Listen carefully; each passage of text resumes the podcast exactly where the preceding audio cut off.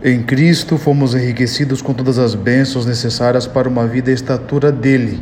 Não caminhamos do escuro ao esmo sem sentido, pelo contrário, sabemos que nossa história é de salvação, pois ela foi visitada pelo Salvador da história, Jesus Cristo.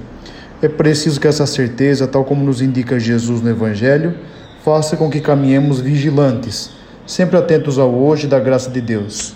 Caminhemos. Deus é por nós.